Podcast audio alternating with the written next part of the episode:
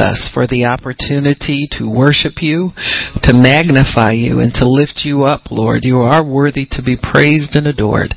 And we love you, Lord. Love you because you first loved us. You've given us all things. You have given unto us all things that pertain to life and to godliness, and that covers everything. Freely given to us. And we thank you for that. Thank you also, Lord, to make a, a rich deposit of your word in our hearts today. We open up our hearts by faith to receive the engrafted word. It's going to help us to live for you and have success in everything we do. And we thank you for it, Lord, in Jesus' name. Amen. Praise God. Amen. So today we're going to talk about fear. And you need to ask yourself the question, what do you fear? What do you fear? Man, what do you fear? Fear is such a common um, rea- reaction and response to all sorts of um, situations in life. Uh, fear can be a reaction that comes when there is present danger. It can be a reaction that comes to imagined danger. Uh, fear always presents itself in the form of caution or hesitation. Hesitation is the result of fear. God uh, ordained us to live free and be more or less spontaneous in life and, and, uh, you know, have a life, what, what he mean, calls a carefree life. A carefree life means that, uh, you have a life of faith, a life of accomplishment, confidence, and going forward. Uh, when there's hesitation, there's fear. And oftentimes, we don't really know what we fear. We just know we're reluctant to move. We're reluctant to make decisions. Uh, we re- we put things on the back burner and uh, never go back in the kitchen again, so to speak. You know, they just stay back there and, and never get brought to the front uh, where they can be confronted and they can be overcome. Uh, we will never overcome what we will not confront. So things have to be faced, in other words, in order to overcome them. But Jesus had an interesting uh, discourse on fear and the remedy for it, and that's in Luke chapter 12. So if you'll t- turn there, we'll spend some time there because I think it's important sometimes to understand why we're not moving forward and what we're doing in the not moving forward situation and how to get ourselves going uh, in God. That's the most important thing is to keep moving forward and, and boldly and confidently in God. In Luke chapter 12 about the um, verses starting with 13 maybe to 21 jesus is giving a parable about a, a man who um, is prosperous and when he doesn't have room to store everything that he's gathered. You know, he's a farmer with a very successful crop.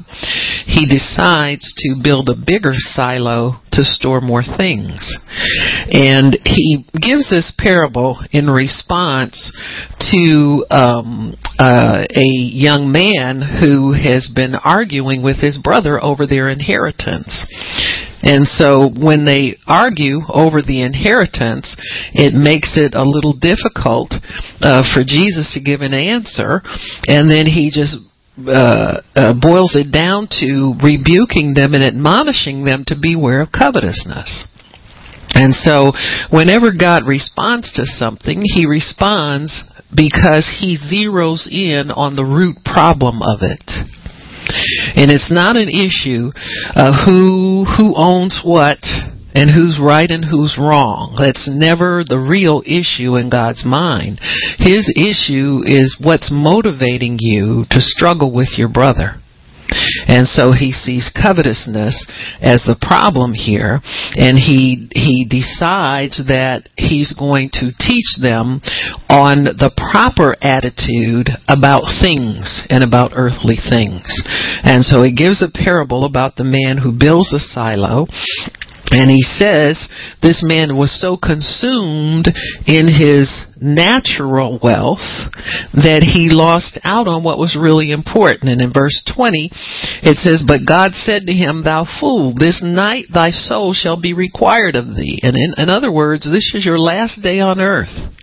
The only thing that you're going to have left is your soul, and you're going to have to give an account of what you've done while you've been here on this earth. And this man has nothing to account for it. All he's done was store things up, and in the storing up, he's left it for somebody else to use.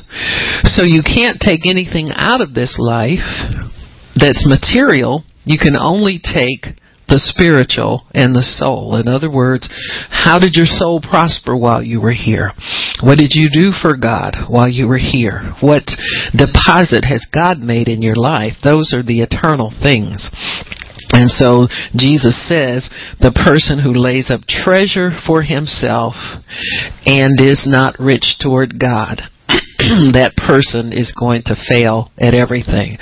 So in this, Jesus is telling us how to keep things in proper perspective. He's not saying that you, you don't have legitimate material needs while you're in this earth, but he's saying there's an order in a perspective to keep in mind with the material.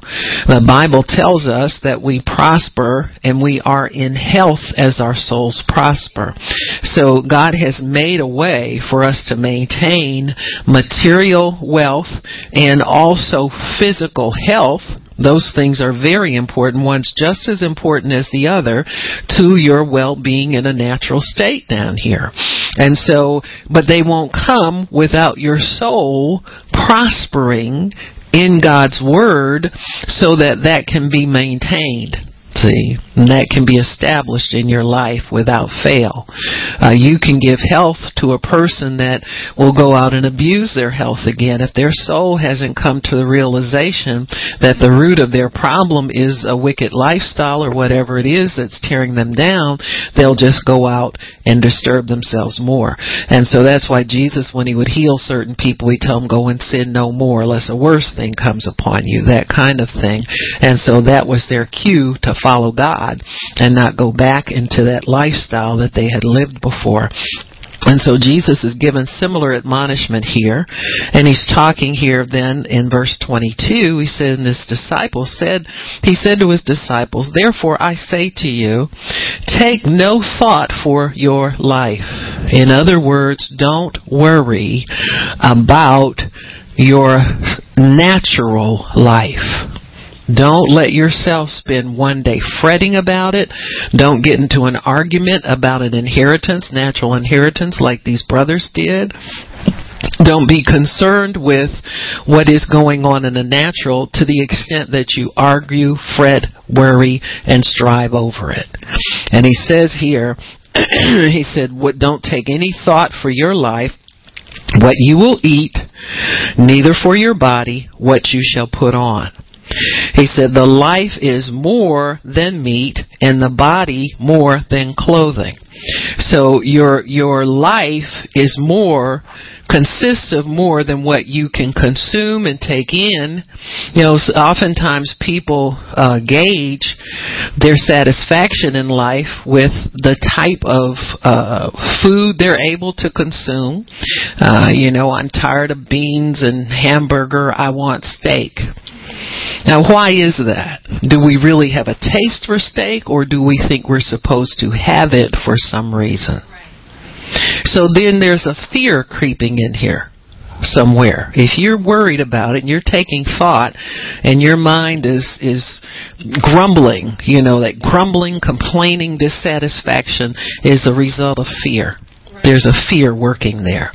And oftentimes that fear has to do with am I going to be poor all my life? People are projecting into their future some type of doom or gloom or some type of negative situation and you bring it down here in your today life. See, you're worried about something that's a far off. You, you, say for instance, if you're living at a level many times people when they uh start to raise a family they have to be conscious of their money you know because here are more mouths to feed and more people around more people to clothe etc etc you might be concerned about having enough for everybody and you might have some cares or some worries surrounding those things. Well if you grumble about it that's some indication that you fear that those days will never be over.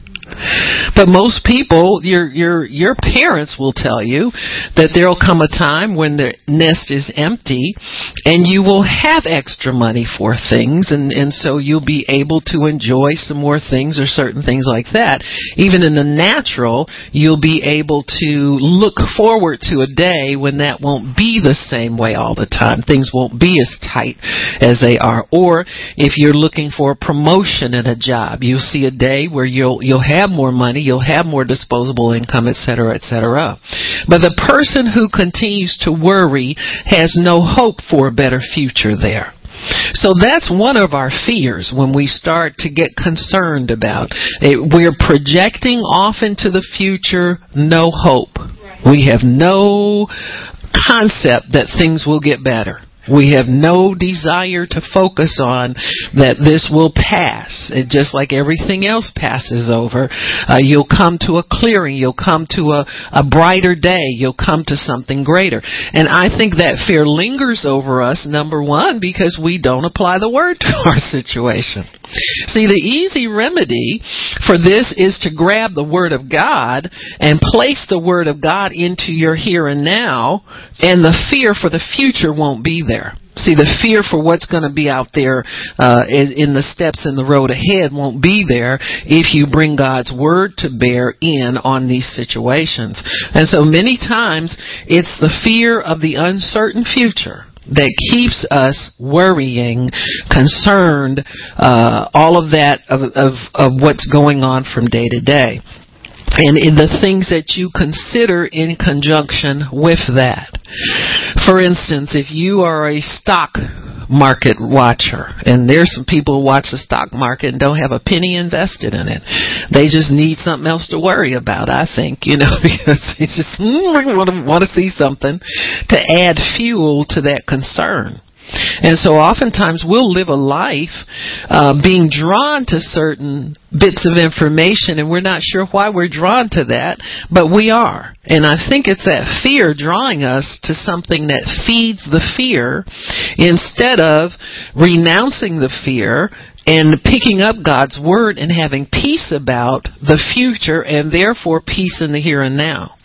Because fear of the future will rob you from peace in the here and now. You'd be a, a, a nut and a worrier and a, a fruitcake if you don't watch yourself borrowing trouble from your future. And so those things, fearing the future, fearing the negative of the future, uh, fearing uh, if if something isn't present in your life, what kind of life is that going to be? You know, you can borrow trouble on any on any level. And so Jesus is saying here, your life is more than meat and your body more than clothing. Well, what does your life consist of? See, this is what the other fear. The fear that we are not sure what God has for us. We're not sure about this life that He has for us. We're not sure things are going to work out if we step out in faith. We're not sure about any of this stuff. And so Jesus is saying your life is more than the material things that you possess, what you wear, what you eat, your clothing, etc., etc. It's much more than that. But there must be a, a, a way to tackle this fear and confront this fear so that we can come out with God's understanding of who we are, what we are, and what we're about down here. And so in verse 24, he says, consider, giving them examples now, consider the ravens. He said, they don't sow or reap, neither do they have storehouses or barns, and God feeds them. How much more are you better than they? Now, one of the things that people don't have a good understanding of is God's God's view of them God's view of humanity, God's view of all people. And so little by little the enemy can erode your self-image and get you to be questionable about your value. Whenever you question your value, that puts a fear in you about what God will do for you. And so, you know, I remember back in the day we had that long list who I who you are in Christ. Remember we would memorize that and we would put it up on the refrigerator and then you know we need to keep things like that up there. You know, then all of a sudden you get cool or you get mature and you take all your reminders down or you forget to look at them, you know. Uh, some of them we haven't looked at in years because we think we've got that all inside of us. But I can tell you that the conflicts of life can erode that and wear it down again to the point where you just get back to bottom and square one because you don't really keep that alive. You know, if you're war torn and battle weary, you can have a lot of attacks in your identity and attacks in your personality and attack, uh, attacks against your well-being. And so keeping in mind your worth as a person. And you have to watch your information input because if you get a lot of input from the culture that we live in, the society that we live in, and it's subtle, you don't have to really be focusing on the news, but news comes to you anyway. And if you get yourself focused in that, you'll start to pick up some of this uh, new age understanding where you know people are are are you know they'll protest if you wear fur now. It used to be common to wear fur because people killed animals. I mean, they've been killing animals since people sinned in the garden. And so you you know, you had natural fur as a result of just trapping animals for food purposes oftentimes. And so people would in order not to waste, they would make coats and out of those skins and they would be sold and you wore them. After a while it did get to be a status symbol. Certain types of fur were rare and the rich uh, wore those and wore them proudly as a symbol of their wealth and etc there's always going to be people with negative, you know, I would say un, unpopular uh, kinds of attitudes about things. There are always going to be the rich that feel they can have anything and have a haughty attitude about things. Not, but that's far different from the people that uh, think. Uh, uh, aborting a baby is is a person's right because that's your body and you have a right to do anything with it. And yet those same individuals will get angry at somebody for wearing a fur of an animal that's probably been killed just for the the food or the meat. And so we have to see what they've done is somehow they've diminished their image in their own eyes. You know, there and this is being spread to all people so that it's no uh it should be no um surprise to us that we have a whole generation of young people that don't value marriage, don't value their bodies, that will take drugs and uh kill each other for drugs, all that kind of stuff because little by little society has helped them devalue themselves in their own eyes. And this must have been a problem even during Jesus' day because he had to point out to the people there, you are more valuable to God than the birds. And if he takes care of them, how much more will he take care of you? So if you don't take that, and meditate on it and root out of your soul and out of your mind all these negative impressions of your value and your worth and all this kind of thing, you'll be stuck with the fear that God won't do these things for you because He doesn't value you enough. Got me? Or when you do something that you're ashamed of or you know is sin or you know is wrong or know is incorrect, you start to lower yourself in your own eyes in value because you've done something to measure up to not being worthwhile or not being any good. And so we have to watch this. These are the things that, that are in your soul and this is what your life consists of. Your life consists of your image, what you think about yourself, what you know that God thinks about you, how you measure up to God God's standard, that's really what your life is all about. Your life is not uh, measured at all in the abundance of things. Even though a healthy mindset will draw prosperity to you. A prosperous mind will draw prosperity to you. But that is not your life. We have to keep those things separated. And I think one of the problems we've had in, in not balancing and not keeping people in the right perspective about uh, possessions versus uh, their personal worth uh, is that we've we've oversold the blessings of God as making us as being so important to our well-being that we've not sold enough the image of God that He created us in and our personal image before God and our value to God. We are valuable to Him. All humanity is valuable to Him. From the least to the greatest, we're all valuable to Him. And God now has to come through uh, the earth now with a teaching on reestablishing human value and human worth because we have diminished it so much in exalting things and exalting faith to possess things, material things down here on this earth, we have sacrificed the value and worth of individuals. And so when we come, we'll come through with a message that gives value and worth to people.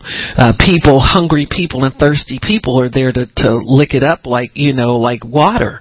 Because we're so thirsty now for the understanding of, of who we are and how important we are to God.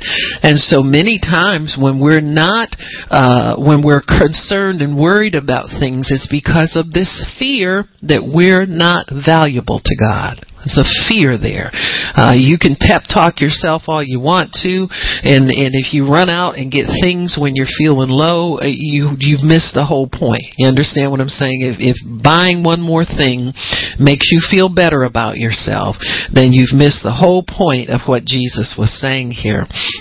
I lived like that. I I had to make it out to the mall or make it somewhere at least once a week or or once every other week to feel alive. And I realized that I I was encouraging myself by what my eyes beheld. And I thought to myself when I got saved, I said, well, I'm going to spend my time in the Word. You know, I wasn't working anymore. You know, when you're working, you could throw your money away on a lot of things. But I, I was uh, too sick to work and I was, you know, recovering. God was healing me uh, from a nervous breakdown. And so I had to, to live off of uh, uh, an allowance my husband gave me which if you all know, you know is pretty. wasn't no shopping none there. if you walk went to the mall, you just wore out a pair of shoes because you wasn't buying nothing. You understand what I'm talking about? And so that brother kept you on a tight leash until you showed him some receipts or something. You might get some more then.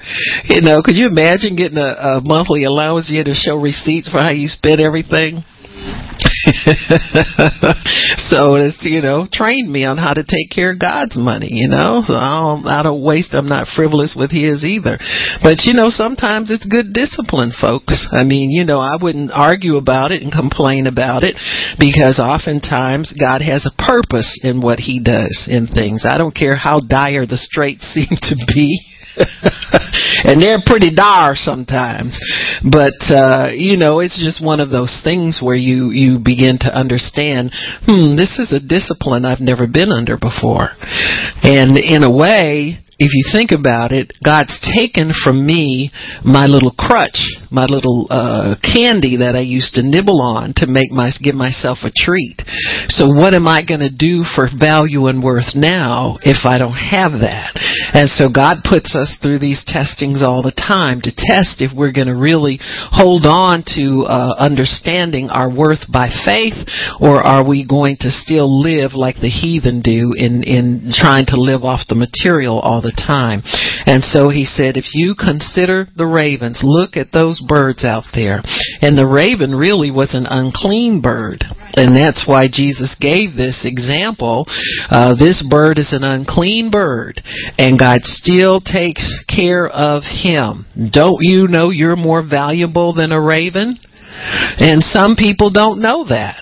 You know, I mean, when you think about it, say, well, yeah, that makes sense. But do you really believe that in your heart? Do you have you embraced that as being a truth for you?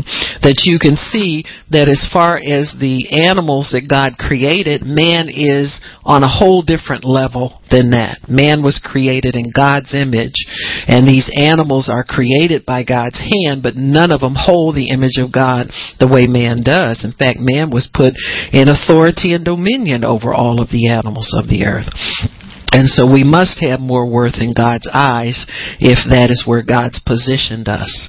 In verse 25 he says, which of you, which taking, in taking thought, or which of you by your worry can add one inch or one uh, uh, one cubit to your height. In other words, is what profit even if you could grow by worrying? Are you able to do that? You don't even know how you grow. You grow by the hand of God and by the worth that God sees in you. And so you don't even know how to add that to your life. So why are you trying to figure out how you're going to do these things? In other words, Jesus is saying, being able to increase your height through worrying is just as crazy as trying to figure out how you're going to make it from day to day. How are you going to pay your bills? How are you going to work? How are you going to do this or that? You know, many of us have had grand plans for our lives starting with when we were very small. And I can say most of us can say those plans are altered greatly. Many of them never came to pass. And we wonder what we were thinking when we thought we were going to do those, some of those things. Amen? And so Jesus is saying that. He says if, if you, if you think about it, how you spend your time, why would you spend your time being concerned about things that most of them you have no power to bring them to pass anyway? So it's just a, a wasted effort and the focus is wasted if you spend your time like that. So many times people fear their future. What's going to happen to me? How am I going to live tomorrow? And the more you can put the word into your future, the less you borrow worry and fear from your uncertain future because your future in God is very certain. It's very certain. And if you can tap into that, you'll have fewer anxieties, you'll have fewer concerns. All of those things will be diminished if you will do it like the ravens do and just go out there and get what you need be carefree, worship God, understand God has provision for you. I think the raven knows something most people don't. He knows how to obey what they call instincts to find food. And those same things work in human beings. It's called the Spirit of God, drawing you to where you need to be and drawing good things to you at all times. See, the raven has total confidence and total faith that God's provision is there. You don't see him out there plucking his finger feathers out and having a nervous breakdown about where the food is. He just moves out in faith, scouring over the the the field for a live mouse or you know he'll go out in the street and get some roadkill. And so but he knows that the provision is always there. He's looking for an opportunity for it to be there. Unless there are some really really dire uh, conditions on the earth all of the needs of all of the the animals are met period. A lot of times man does things to upset that you know displacing animals and things of that nature.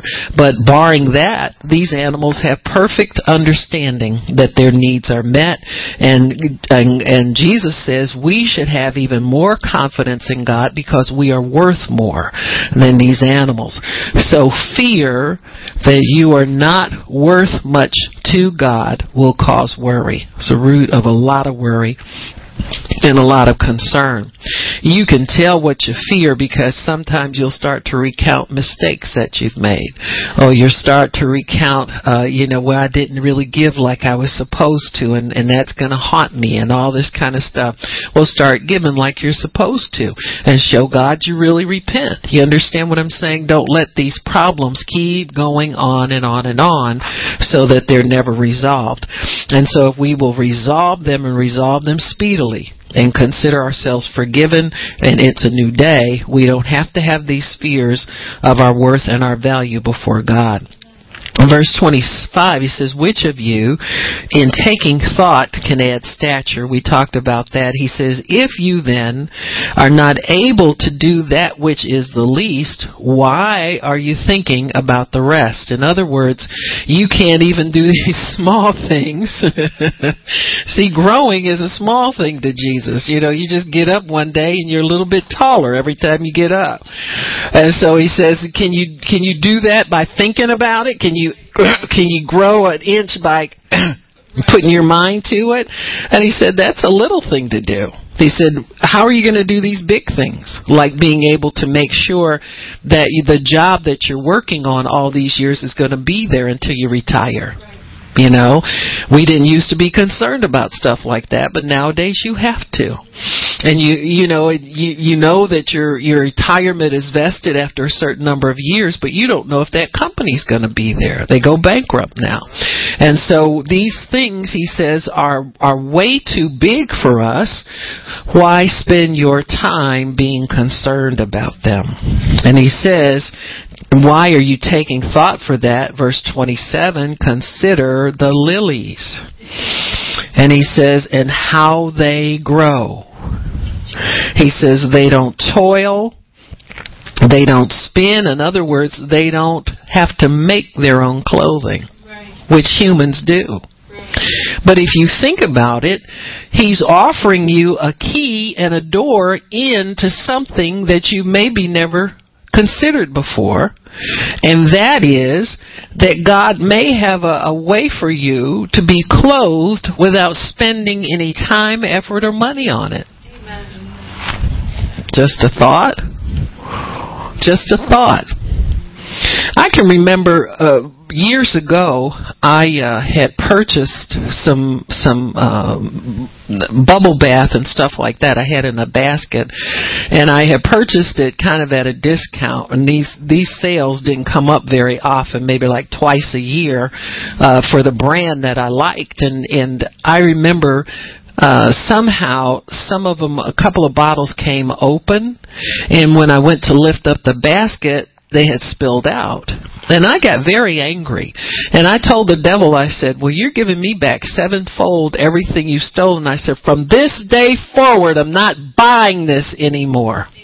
And that's been over 12 years ago, and I've never bought anymore. It's all come to me through some type of gift or some type of and I don't mooch it off people. You know, I know what y'all thinking. Well, you know, you sit up there, you look at people funny and they give you stuff. I don't do that. But I made up my mind to use my faith that what was stolen would return to me. And even if it weren't stolen, there is still a way to use your faith for the reduction of expenses in your life.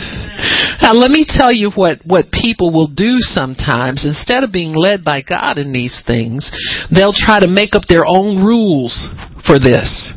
You got me? Uh, I'm not going to spend on this. Or they get to the point where uh, you ever notice that some people, when they're they're being given things, they have an attitude about it, like they don't they don't have the grace to receive from people. They refuse to step into that place, and so many times people will feel um, diminished when something is given to them. You know, like, well, I should be able to buy this myself or I'm sick of people. That's the devil talking to people. You got me? Uh, I'm tired of people's secondhand stuff and I, I want to get my own stuff. I want to be able to write a check for this and I want to be able to go out and charge what I want. I want to be able see that's that's the enemy talking to people. Because see the grace is, is enabled to you to receive graciously what God has provided to you through the kingdom. See, there's a whole different system at work here that we can tap into, and God will graciously offer these things to us if we will receive the grace to receive them graciously from somebody. You got me? You don't have to have an ad. And, and this is why a lot of times people will stay poor is because they are angry and discouraged and they take too much thought for things. Here, when God says take no thought, it's like don't judge it. Don't criticize it. Don't care about how it got to you. Don't care. Just know this is me feeding you like I fed Elijah through the ravens at the brook. You got me? You don't, you don't grumble about the fact that the bird that brings it to you is an unclean bird. You got me? Because anything can be judged as unclean in our eyes.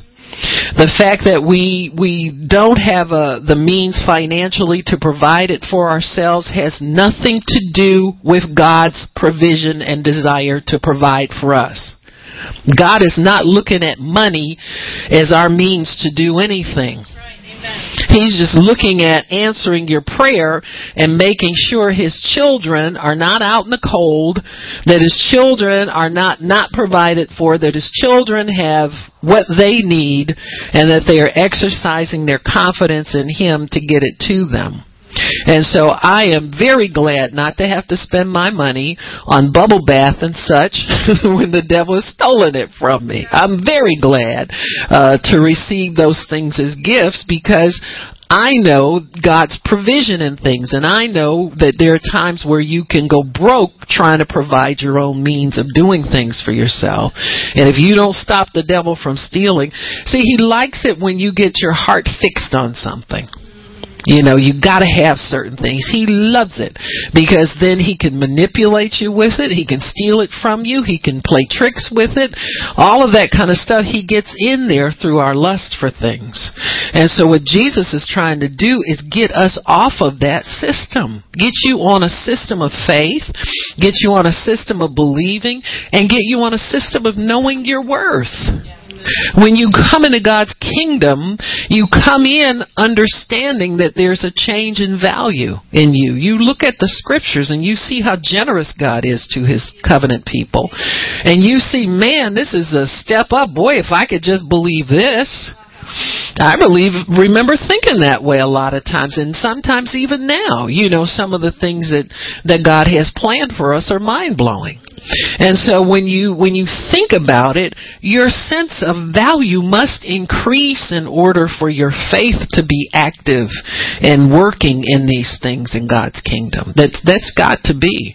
And so this fear of not measuring up, God God will attack that thing. He really will. And he will force you uh, to see yourself as he sees you because until you do that, eh, you're going to have a hard time receiving uh, the things that God has for you. Just a real hard time. Sometimes when you when you feel that you are in need of things, you get more sensitive about how they come to you. You'd rather uh, nobody know your need. You'd rather get the money on your own. You'd rather go and take care of that need yourself than having somebody else present you with something uh, because you you assume they know your need. Well, I don't really think people need anything. I'm just being obedient to God. I know for myself it's that way. I don't eyeball people and look them up and down and say, well, they could use some new shoes or they, you know, we could all use some if you eyeball each other. But, you know, you attempt to be obedient to God and you want to be a blessing to people. That's, that's major what goes through your mind.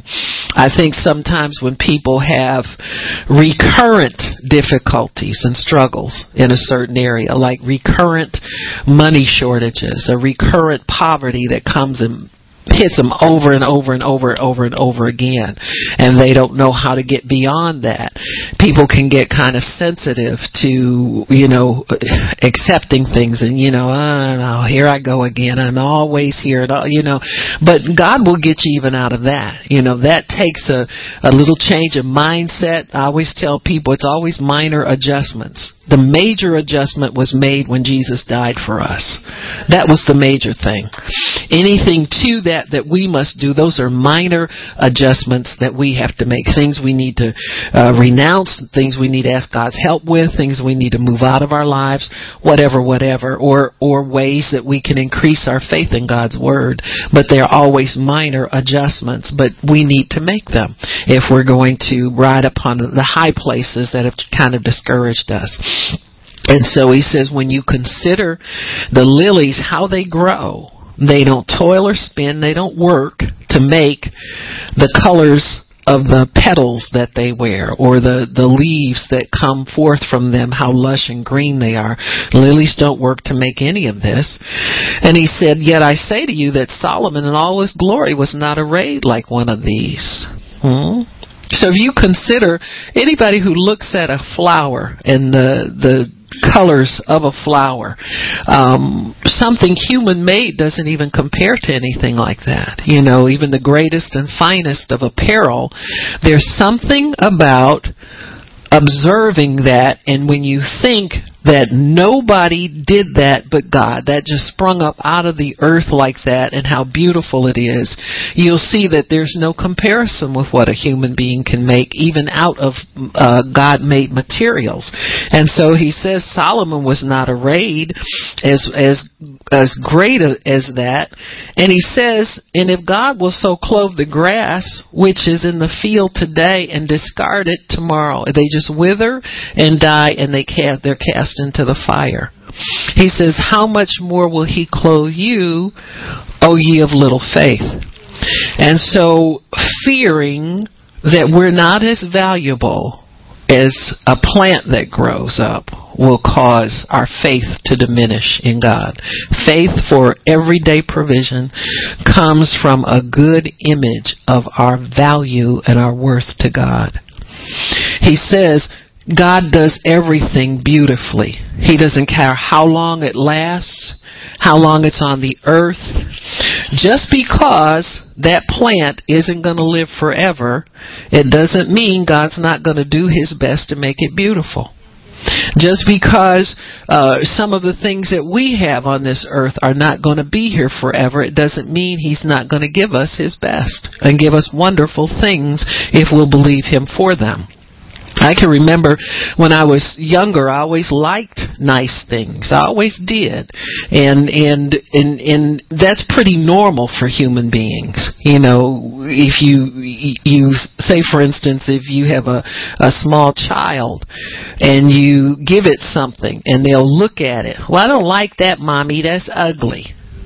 We all have a sense of something wanting to possess beautiful things. We all have that. We, there's something, because God made that for us. If He made that for us, we must get some joy out of watching things that have beauty to them, that have sparkle to them, that have shine to them. Uh, people value a new car much more than they do an older, rusted, say a beat up one. Why? Because the things that have beauty we consider more valuable than the things that have lost their beauty. And that's just normal for human beings. And so uh, in in that I just always thought, well, when I get older, uh, when I grow up and I'll, I'm able to have my own money, I'll get this, this, this, this, and this because I like those things. And that's pretty common for people to want to do. You, you look for the day when you have no restrictions on your finances and this is what I'm going to do. You know, I'm going to have a great big house and it's going to be lavishly furnished and I'll have some backstairs for the servants and you know, all that kind of stuff. you know, we go through the drill of all of our likes. Well, as life goes on, you get a little more realistic. You you know, if you say for instance, if you want a, a large family, you realize if if the money doesn't afford you both, you know, you put your family first. You put the necessities first. Those kinds of things. And so your your ideas about how you're going to spend your wealth are are shifted they're shifted. But somehow you still like things. I mean, your likes don't really change. You know, well, one day if I ever get enough money, I'll get this and that and the other. But right now, I've got to spend it, you know, wisdom says I spend it on, you know, instead of taking food out of my children's mouth and wearing it, then I should put food in their mouths and, and, you know, we'll put those off to a later day if they come at all. And so they get to be, um, maybe like dormant desires, hidden desires, years.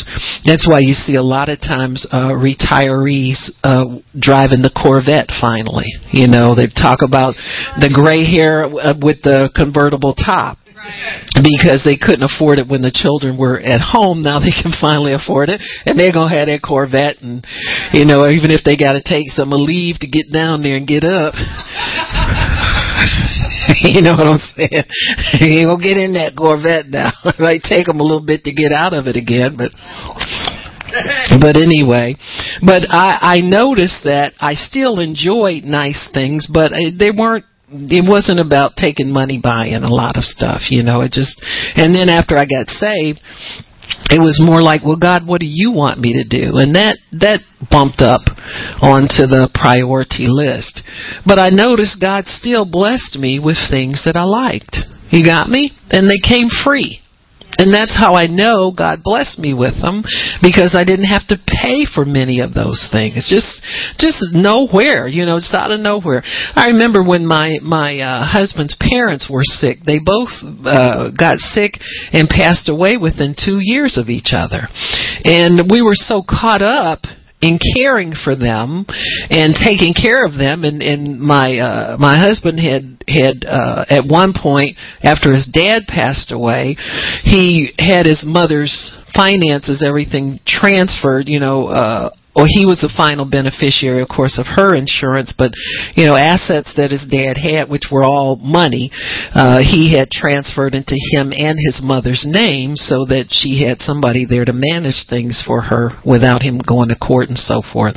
Well, he had taken uh, years before he had taken uh his dad to the bank and convince him instead of keeping his money in a savings account that was maybe only 3% a year, if that, I'd kill for 3% now. You know, you don't get anything close to that anymore. But this was like during the mid 80s when inflation was rampant. And, and so he put him into certificates of deposit that were like 12 and 13%. And so those things had accumulated and accumulated and accumulated. And before you know it, he had over $50,000 when his mom passed away. Well, that was the seed money for the house that we had wanted, you know, for years. You know, my little dream house when you're a kid. I'm going to have a great big house with it. Well, you know, when you know you got to move in there and clean that house, you three bedrooms, bath, two bathrooms, and we done, you know. And so, it, but things came like that. You understand what I mean? No stress, no toil, no sweat. Pretty much appeared without your even focusing on it too much. They were there. And that's the kind of growth that God wants for His children in the kingdom. That as they yield to his ways of doing things and keep your focus off stress and worry about what you're going to just basic things if you can push that and accept that that's taken care of it's taken care of. If you start worrying about things, just say to yourself, you know what, Father, forgive me for worrying. I remember now that that's taken care of. I'm considering the lilies of the field, how they grow, they don't toil, they don't spin. That is taken care of because you love me and you said that's mine.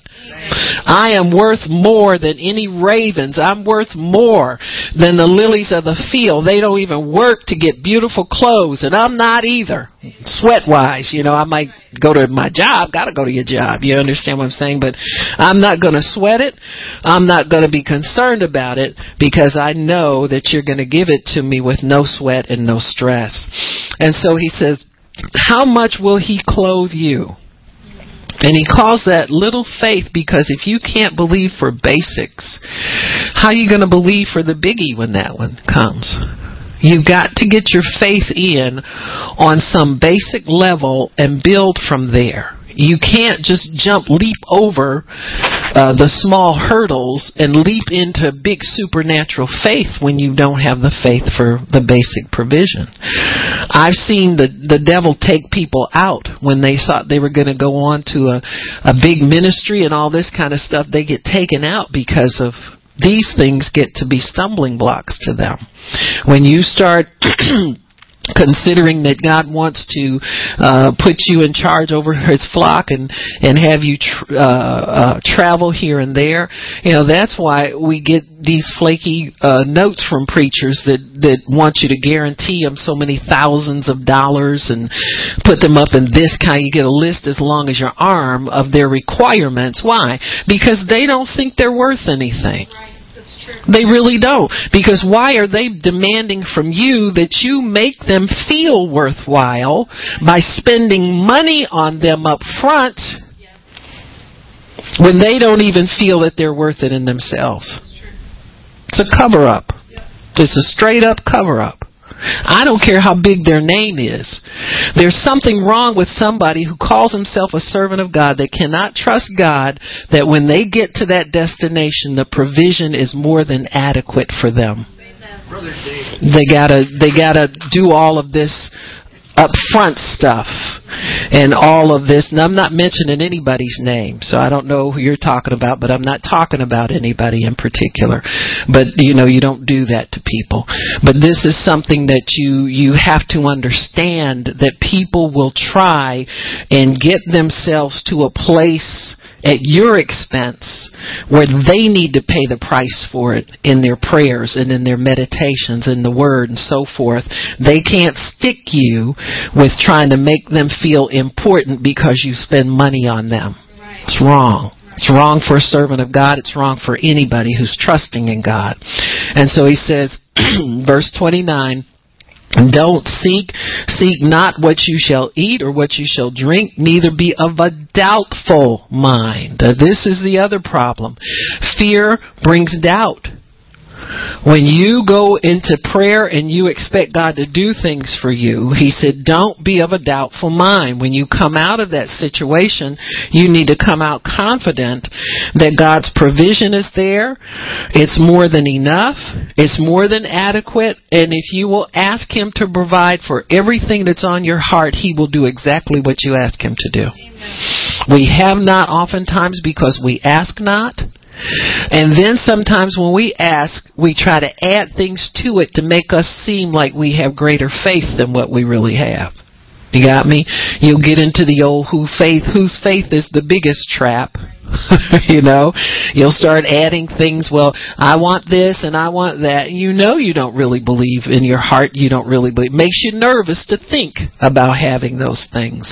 And so we have to not be of a doubtful mind. Just be straight with God and let Him know what you believe and then expect Him to do more than what you ask or think. That's a good way, uh, to keep in, in, in, um, keep your faith where where it needs to be, where it's honest and pure faith, and it's not added to and pumped up and inflated by what you think other people are expecting you to say you want. So we can't get involved in that.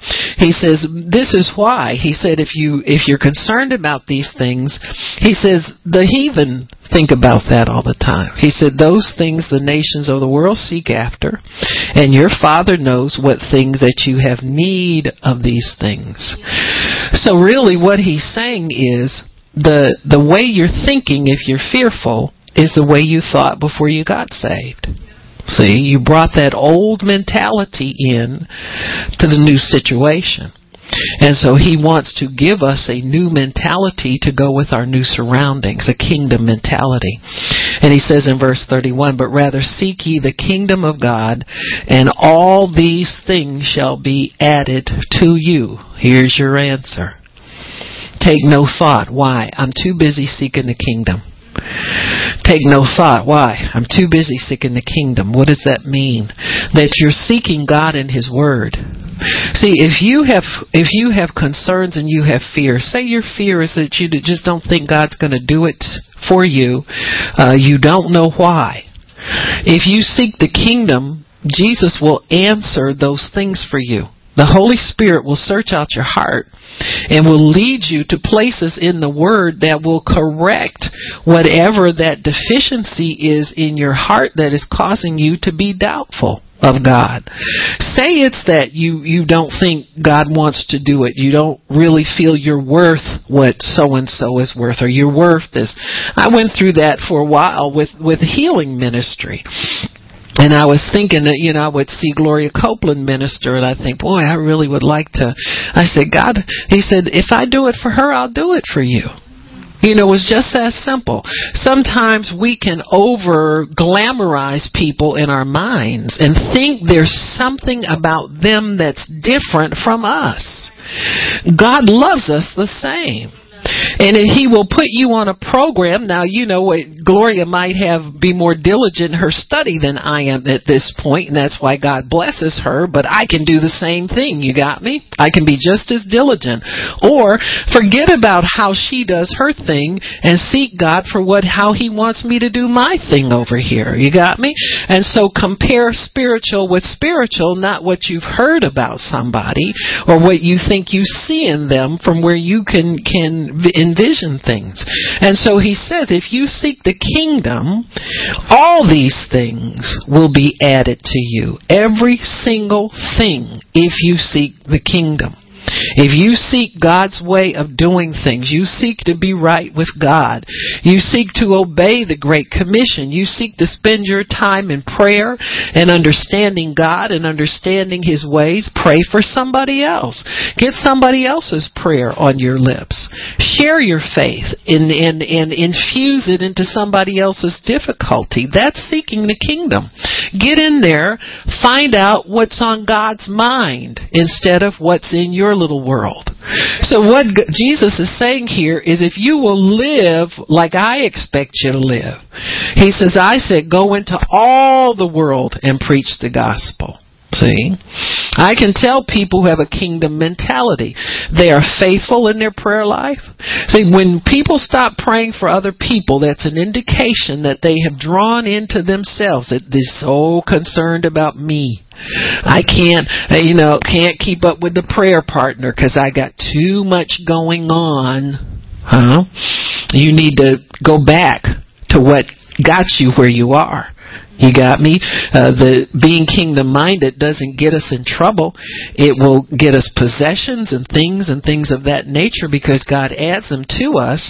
But don't let your possessions, don't let the blessings of God get to be a burden to you where you can't continue to seek the kingdom.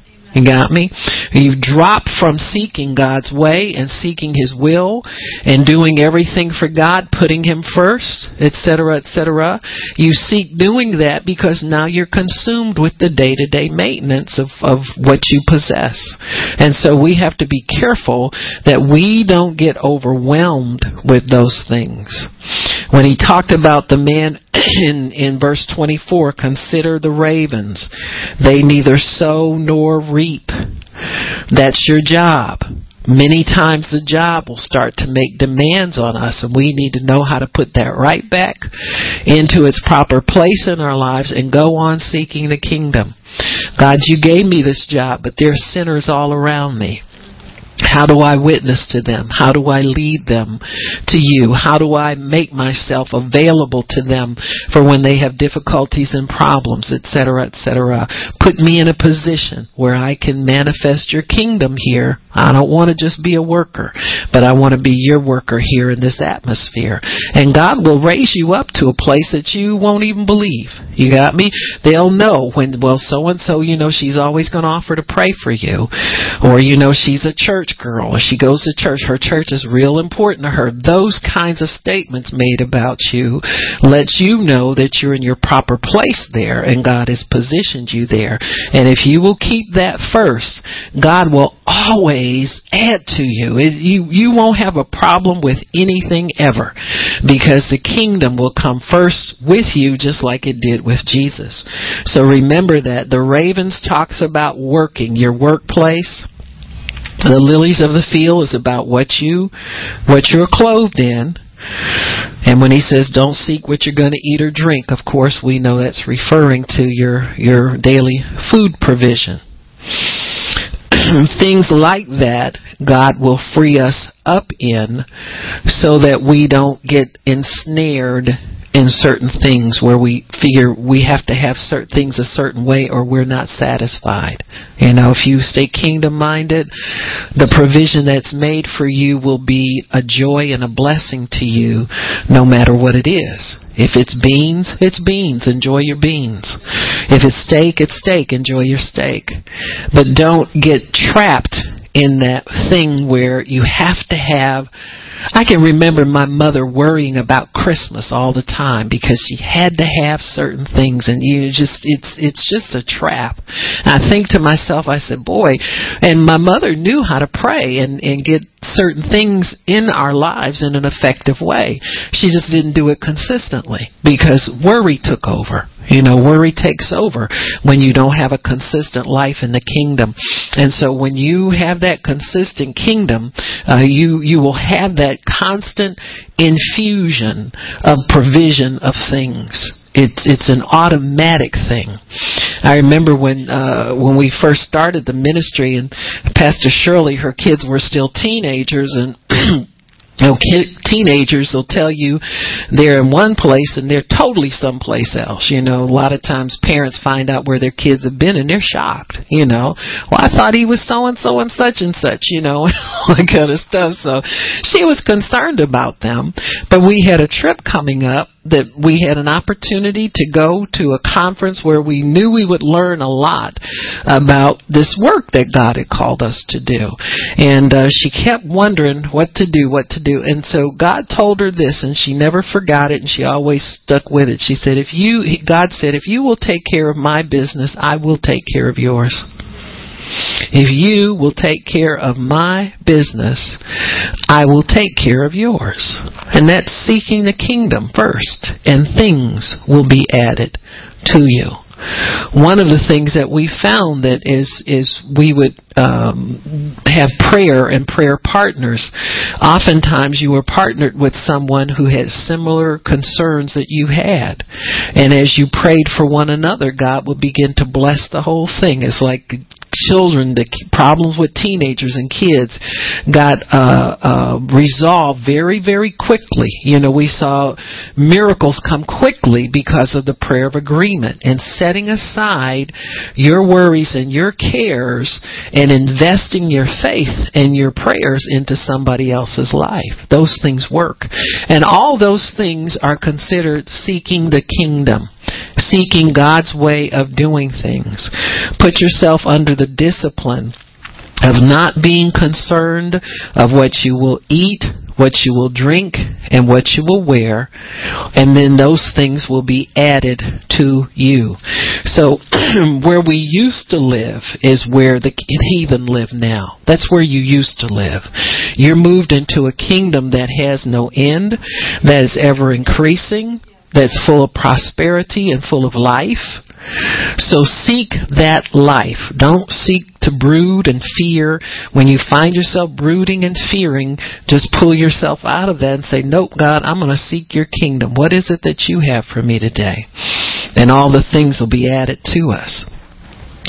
Oftentimes we fear how the Father feels toward us.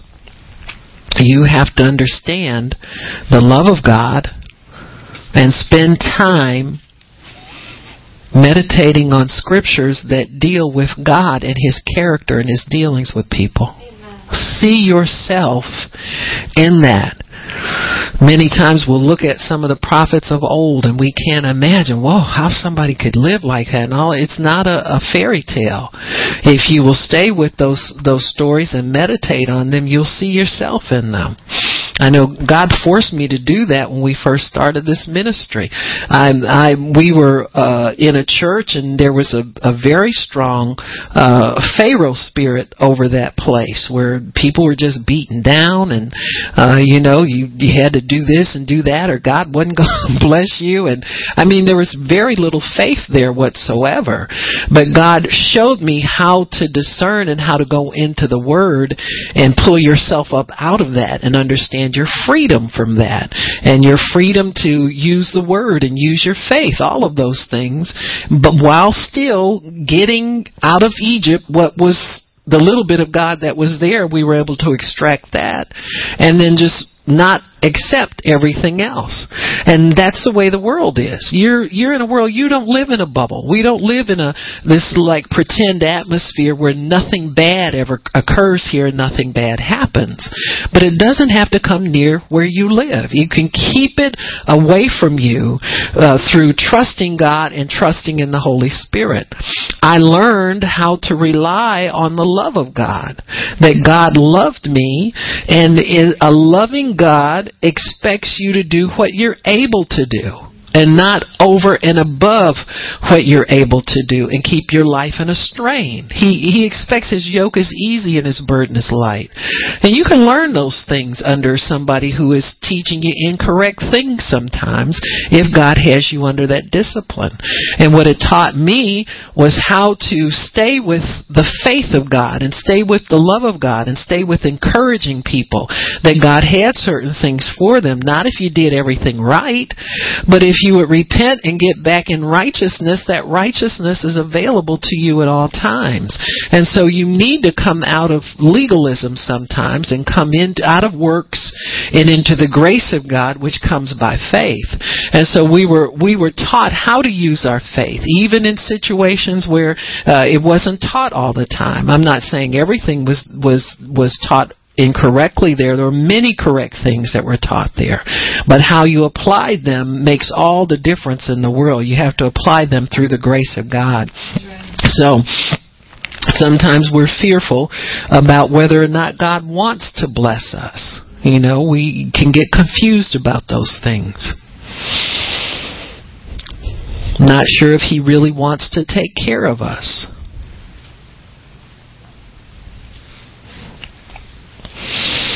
Whenever you're in a position where you are of a doubtful mind, and and that doubt is trying to work into your heart and get you to miss what God has for you, you need to get with the the part of the word that talks about how loving God is and how gracious he is how he has been with people even through their mistakes He's been with people uh, in that so that you can reaffirm the love of God working in your life so that your faith will work.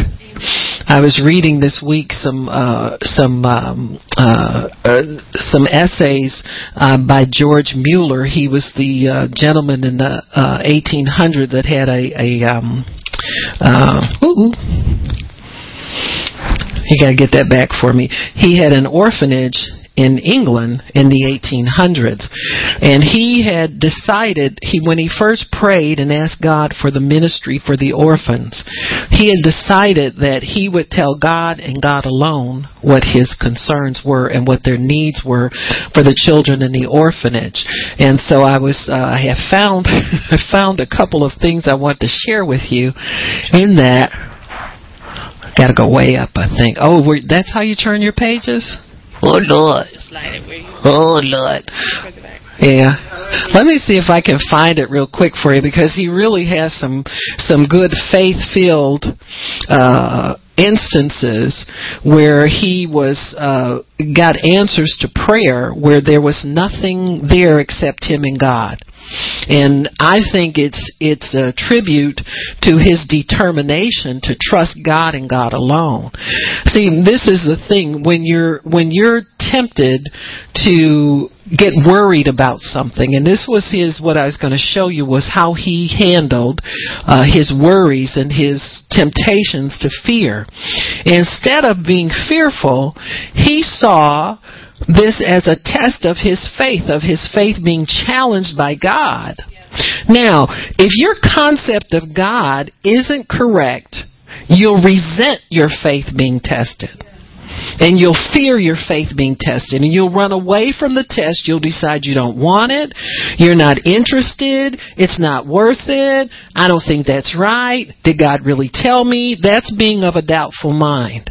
And he fought doubtful mind, doubt, doubtful mindedness by looking at all of these things that came as welcome challenges welcome challenges where he saw that you know the old saints considered their faith being tested as an honor That God heard that prayer and He was taking that time out with them to strengthen their faith so that their faith, faith to them was everything. The kind of faith that moved mountains was everything to these people. And they lived in a place where they would anticipate God making certain challenges as a sign that God was with them and He was honoring that prayer. You understand me? And they were the better for it when they came out on the other side of that test, even though they may have to go for up to the last minute without what they needed for provision, or they got down to the last quarter and all this kind of stuff. They saw it as an honor that God was was allowing them access to greater faith. And I think that's something we can learn from because I'm telling you, it's not getting any easier. It's not going to get any easier to do any of God's work in the earth. You can look at the signs are all there. We've got Christians being persecuted, homes being burned in Pakistan, all of these uh, onslaughts against Christians. They are people filing suit in this country left and right. Uh, in our country, it's intimidation. It's the old Pharaoh. You know, he wants to hold people so they can't go to worship God. He wants to hold people so that they can't be free to worship God. He wants to hold you working 24-7, seven days a week, so that you never get a day off to rest in the Lord and, and get get to know your God. And so we have to, as believers, understand that your faith is going to meet up against some real opposition in this world. It's it's to, but if you, but but understand this: God never expected for your life, your health, and your your material things that you need to be uh, at a, a sacrifice if you don't do certain things. You got me? That basic provision is always there for each and every one of us if we'll accept it by faith and refuse to get wound up about it, refuse to get, see, that's never uh, in jeopardy when you're in the kingdom. Never. He said, consider the lilies of the field. Why are you considering how you're going to do it and you didn't, you're not able to do it anyway? On a good day, you can't provide for yourself, really. And so, and don't get, get the impression that that's any kind of, uh, blow to your self-esteem. Let your self esteem get blown as long as you're considering your faith in God and trusting Him for everything. But God never meant for us to live uh, by the sweat of our brow after we come into the kingdom. You are you your yoke is easy and your burden is light.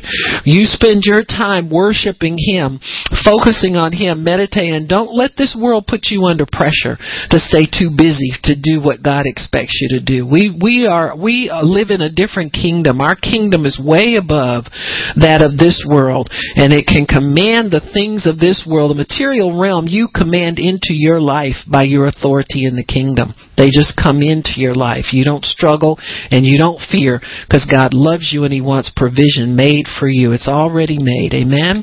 Father, we thank you for your word and understanding and uh, the ability to come into your presence and, and to know your love and to know everything that you have for us. So we thank you for that, Lord, and we bless you and we praise you. Thank you, Lord, that you're an on time God. You're the greatest God. You are the great God, and we love you for it, and we thank you for it. In Jesus' name, amen. You know what? I, am I'm going to bring that uh, reading for you tomorrow. For some reason, I didn't put it in my bag, but I'll, I'll bring it tomorrow because it's worth listening to. And I think uh, many of these saints who have done uh, great things with very little can teach us a lot. It's not just the people with all the big, uh, big names and big big mansions and big this and big budgets, but it's the people. They can teach us some too, but the people who uh, just started out with raw faith and, and got great things built for God, we, we need to study from them as well. So we'll bring that in tomorrow. Amen. If you need prayer, come on up. I'll pray for you. Praise the Lord.